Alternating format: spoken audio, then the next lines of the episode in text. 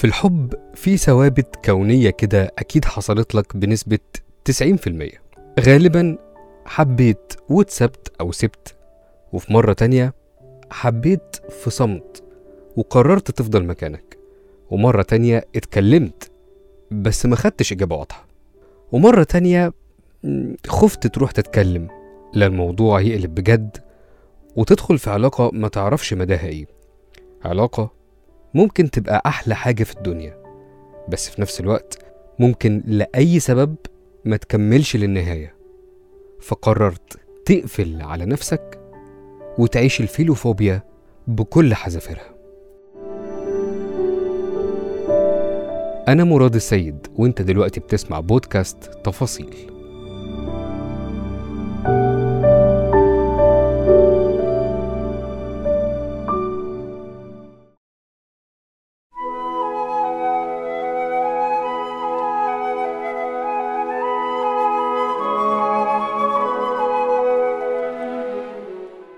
أكرم مراسل في قناة تلفزيونية، عايش لوحده بعيد عن أهله بقاله حوالي سنة من ساعة لما بدأ يشتغل في قناة الحوار. أكرم وحيد مش متجوز، أو بالأحرى هو ما دخلش في علاقة حب من سنين طويلة. في يوم أكرم خلص شغله، عدى على مطعم علشان يجيب غدا، وكالعادة كان لوحده، لأن مع كونه عايش لوحده ومع الوقت ابتدى يأتلف عمل أي شيء بدون مشاركة أي حد، بل وأحيانا يفضل ده كمان إن هو يكون لوحده في أي خطوة هو بيعملها. استلم الأوردر ورجع عربيته، وهو بيحط الكيس في شنطة العربية لقى ريحة الأكل بيتزا، مش ده الأوردر بتاعه. رجع للمطعم تاني لقى الموظف واقف ومعاه بنت معاها الأوردر بتاعه. لسه جاي يكلم الموظف لقى البنت بتقوله: على فكرة أنا كنت جعانة جدا وهاكل الفراخ بتاعتك، بس يلا بقى حظك حلو. قال لها: لا عادي مفيش مشكلة، خدي الاتنين أصلا ولا يهمك يعني. لا خلاص يا سيدي متشكرة. مشي ورجع لعربيته، وهو طالع من الجراج لقى البنت اللي كان معاها الأوردر واقفة على جنب مستنية تاكسي أو أي حاجة تركبها. فكر يكلمها، خصوصا إن المكان ده كمان ما بيعديش فيه مواصلات كتير، بس طبعا فكر برضو في ردة فعلها انه يعرض عليها ان هو يوصلها لأقرب حتة، لكن قرر يكلمها. ولما عدى من قدامها: على فكرة انا ممكن اوصلك في طريقي. البنت وافقت، لان مكان زي ده ممكن تفضل ساعة واقفة من غير ما اي حاجة تيجي. وركبت معاه، وهم في الطريق: انا عارفاك على فكرة، ساعات بشوفك بس مش فاكرة اسمك بصراحة. اهلا بيكي، انا اكرم عبد المنعم مراسل في قناة الحوار. اهلا بيك، انا مها شيمي مهندسة ديكور وفنانة تشكيلية. والاول مرة الطريق من الشغل للبيت ما بقاش دلوقتي طويل، ما بقاش بيتكلم مع نفسه وهو ماشي زي كل يوم، ما رجعش شريط الذكريات وقعد يتفرج عليه طول الطريق وهو ماشي. بس حاجات زي دي خلته يحس إن الجدار الكبير اللي هو بانيه حوالين نفسه وقاعد وراه بدأ يبقى فيه حفر صغيرة كده، بس بمجرد ما بدأ ياخد باله إن ده بيحصل زي ما يكون لحق نفسه، وكمل الطريق كله لحد ما وصلها من غير ما يقول ولا كلمة.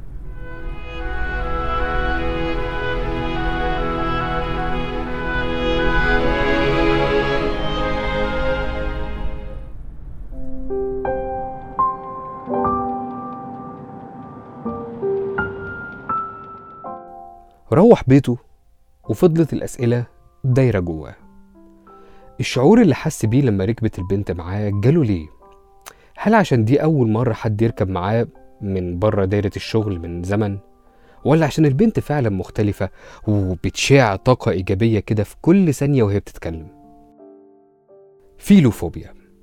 الفيلوفوبيا هي مرض أو معاناة أكرم، الخوف من الحب، من إن شخص يدخل حياتك ويغير فيك وتغير فيه وتهتم بيه ويبقى موجود في أغلب تفاصيل يومك. كل دي مشاعر كبيرة وجميلة وحاجات ليها وزنها وقيمتها، بس لو ما جاتش من بابها أهي اسمها ما جاتش وخلاص. لكن الخوف، كل الخوف لو جت وتعاشت وبعدين ما بقتش موجودة. مرت فترة وفي يوم في الشغل جوه قسم المونتاج كان قاعد أكرم شغال على التقرير اللي بيعمله، ومرة واحدة لقاها في وشه. سألت عليك على فكرة، قالوا لي إنك هنا، قلت أجي أسلم عليك. إيه ده، إزيك؟ أنت جاية هنا تزوري حد ولا إيه؟ لا لا لا خالص، أنا اللي همسك الديكور بتاع البرنامج الجديد اللي المفروض هيطلع الشهر الجاي. عظيم جدا، ربنا يوفقك. طيب بما إننا زملاء بقى، لو في أي مساعدة أقدر أقدمها لك أنا موجود هنا أي وقت تحت أمرك. أو إن بالخدمة اللي ممكن تعملها لي إنك لما تيجي تجيب أكل تقول لي. بس كده بس كده، وممكن نتغدى سوا بدل ما أنا كل يوم بتغدى لوحدي من ساعة ما جيت القناة دي. خلاص يبقى اتفقنا، هخلص التقرير وانزل لك الاستوديو على طول.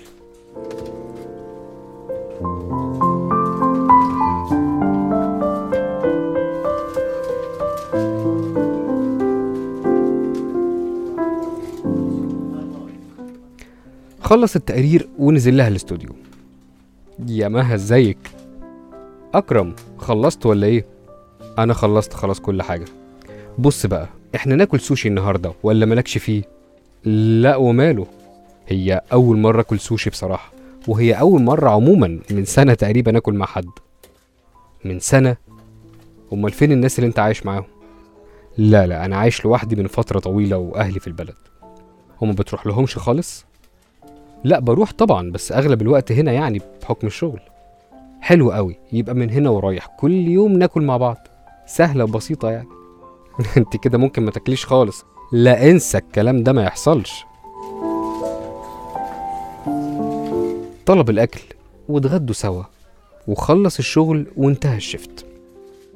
عرض عليها ان هو يوصلها في طريقه فوافقت، بس طول الطريق صمت تام، لا حديث ولا كلام. هو من جواه مش بس عايز يتكلم، هو مش عايزها تنزل أصلا، ونفسه إن هو يكمل معاها بقية اليوم. بس مع ذلك السكوت التام كان هو العنوان، لأن العنوان الأساسي هنا الفيلوفوبيا. انتهى اليوم وعدى يوم واتنين بدون أي اتصال أو كلام، ومفيش دقيقة بتعدي من غير ما يبص في تليفونه على أمل إن هو يلاقي منها رسالة أو أي كلمة. في اليوم الثالث صحي الصبح على تليفون. انت نايم كل ده، الساعة بقت 11. ايه الأخبار، انتي كنتي فين اليومين اللي فاتوا؟ لما تيجي هقولك. أجيلك فين؟ تعالى الزمالك، عندي ميتنج شغل على الساعة 3، تعالى نفطر سوا قبلها. خلاص تمام، نصاية كده بالظبط وهبقى عندك. قام بسرعة، حس بإحساس الفرح من تاني وإنه مقبل على الحياة، بس برضو مع وضع إطار كده إنها تكون صديقة وبس مش أكتر، لأن هو ده أسلم حل يخليه يقرب منها عادي من غير ما يحصل أي تطورات. وصل أكرم المطعم اللي قالت له عليه وقابل مها وقعدوا يفطروا. مر الفطار بسرعة في الكلام والرغي في الولا حاجة، وشربوا الشاي وخلصوا وقاموا. وهم خارجين من المطعم في واحد داخل قدامهم. ايه ده، مها ازيك يا بنتي، انت فين مختفيه ليه كده؟ كريم ازيك، والله يا ابني شغل. انا الحمد لله، المهم انت عامل ايه؟ الحمد لله تمام ماشيه، لما نقعد بقى بحكي لك في تطورات كتير. خلاص اتفقنا، نتقابل قريب اكيد ان شاء الله، لازم. طبعا الدقيقة دي عدت على أكرم كده زي السنين العجاف، ما نطقش ومعلقش، سلم ومشي عادي جدا من غير ما يبان عليه أي حاجة.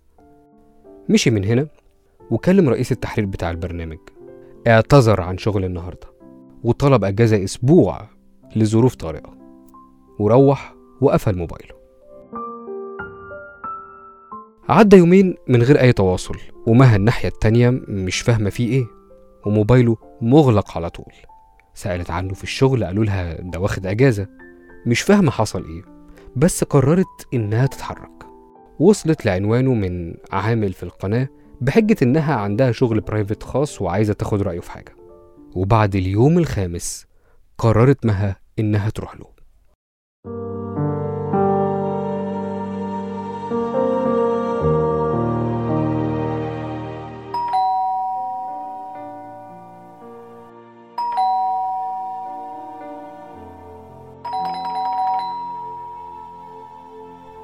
رن جرس الباب مرة واتنين لحد ما صحي، لأن نص اليوم تقريبا كان بيقضيه في النوم. انت فين؟ اصل انا ما قلتليش ليه انك هتاخد اجازة. عادي. يعني ايه عادي؟ كنت تعبان شوية قلت ارتاح. ماشي، وتليفونك؟ ماله تليفوني؟ تليفونك مقفول ليه؟ ولما انت هتقفله كل ده ما بعتليش ليه؟ ما حبيتش اشغلك. اشغلك؟ واللي انت عملته ده ما شغلنيش؟ تختفي فجأة وما تقولش وتسيبني بدور عليك وتقولي ما حبيتش اشغلك؟ اهو اللي حصل. خير، طيب بتدوري عليا ليه؟ في حاجة ضرورية يعني؟ محتاجة حاجة؟ هو انا لازم لما اكلمك يبقى في حاجة ضروري؟ امال خير. اكرم، انت انسان اناني وعايز تعمل عبيط. انا سبت شغلي وكل اللي ورايا وجايالك. تفتكر ليه؟ يمكن عشان عموما انا بس حبيت اطمن عليك، والحمد لله انك كويس. سلام.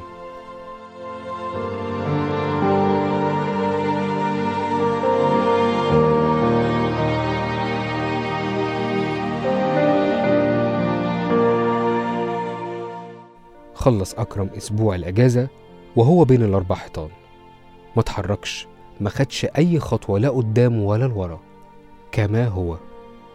رجع الشغل وتاني يوم ما شافهاش. سأل عنها فريق البرنامج الجديد، قالوا له لأ ده الديكور خلص خلاص وهي خلصت شغلها وما بقتش تيجي.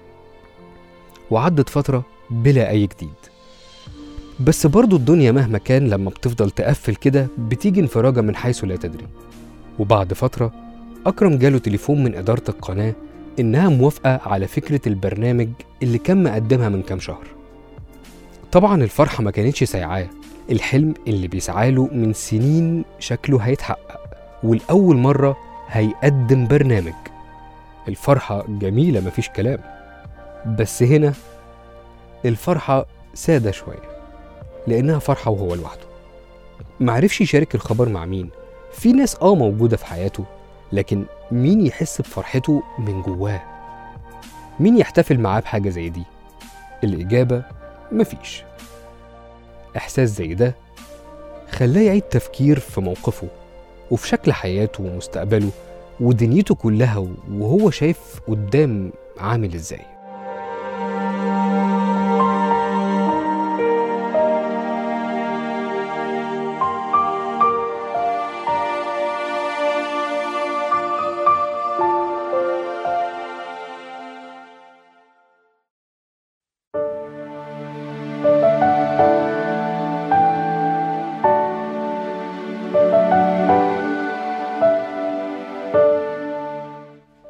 اتشغل في البرنامج الجديد، الإعداد، الموضوعات الجديدة، الحلقات، الترند، وكل يوم اجتماعات مع فريق العمل كله علشان يناقشوا أدق التفاصيل ويشوفوا البرنامج هيطلع شكله عامل إزاي.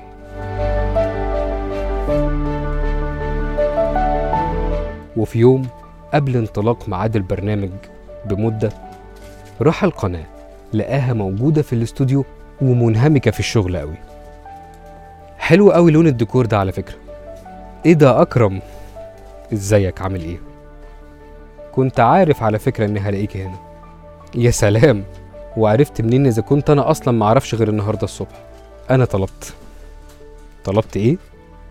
انا طلبت من مدير البرامج انك تمسكي ديكور البرنامج ده بعد اذنك طبعا. البرنامج ده البرنامج الجديد بتاعي، واكيد مفيش حد قدك هيقدر يخليه زي ما انا عايز. ياه، وايه خلاك متأكد قوي كده؟ وبعدين ايه خلاك تكلمهم عليا اصلا؟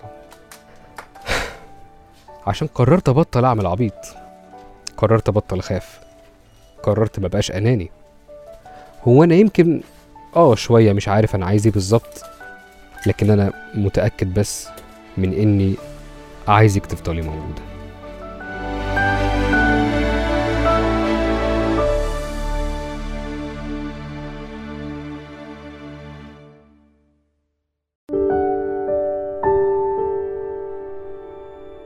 المورال.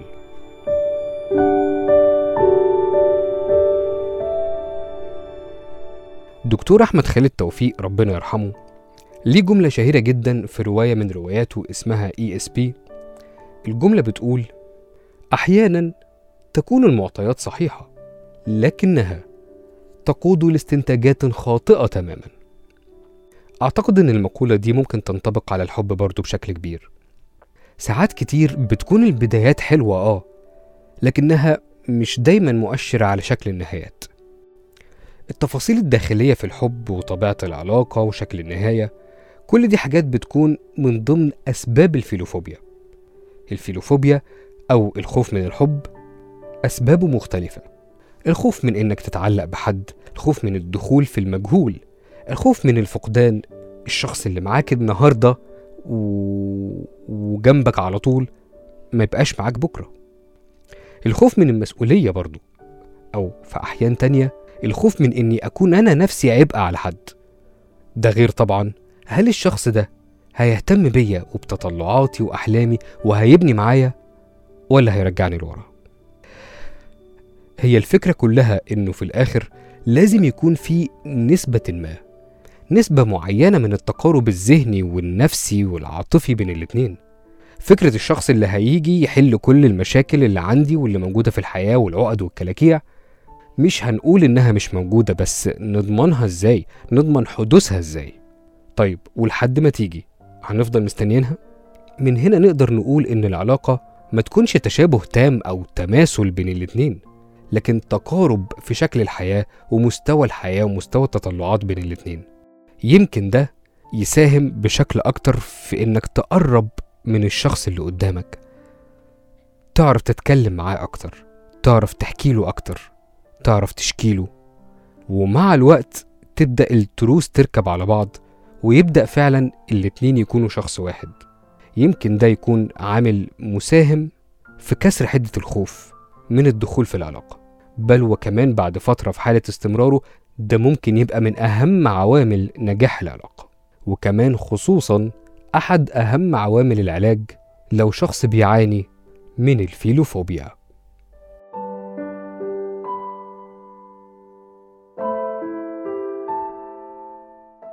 عزيزي المستمع، لو عجبك المحتوى اللي احنا بنقدمه يعني نسألك السبسكرايب لو بتتابعنا على اليوتيوب، أو الاشتراك في القناة لو بتتابعنا على أي من أبليكيشنز البودكاست. ولو عجبتك القصة نتمنى أنك تشاركها مع الناس اللي تعرفهم، وممكن تعمل لها لايك وشير، وخلي متابعينك يعرفوا ما هي الفيلوفوبيا. ولو في حد مر بالفيلوفوبيا قبل كده في حياته أو لسه بيمر بيها وحابب يتكلم معانا ويحكي قصته، ممكن يبعت لنا على الجيميل، أو طبعا يقدر يتواصل معانا على صفحتنا بودكاست تفاصيل على الفيسبوك وإنستجرام وكل وسائل التواصل الاجتماعي. واللي حابب يعرف أكتر عن مرض الفيلوفوبيا ممكن يروح تحت في الوصف على قناتنا على اليوتيوب، هيلاقي لينكات ليها علاقة بالفيلوفوبيا.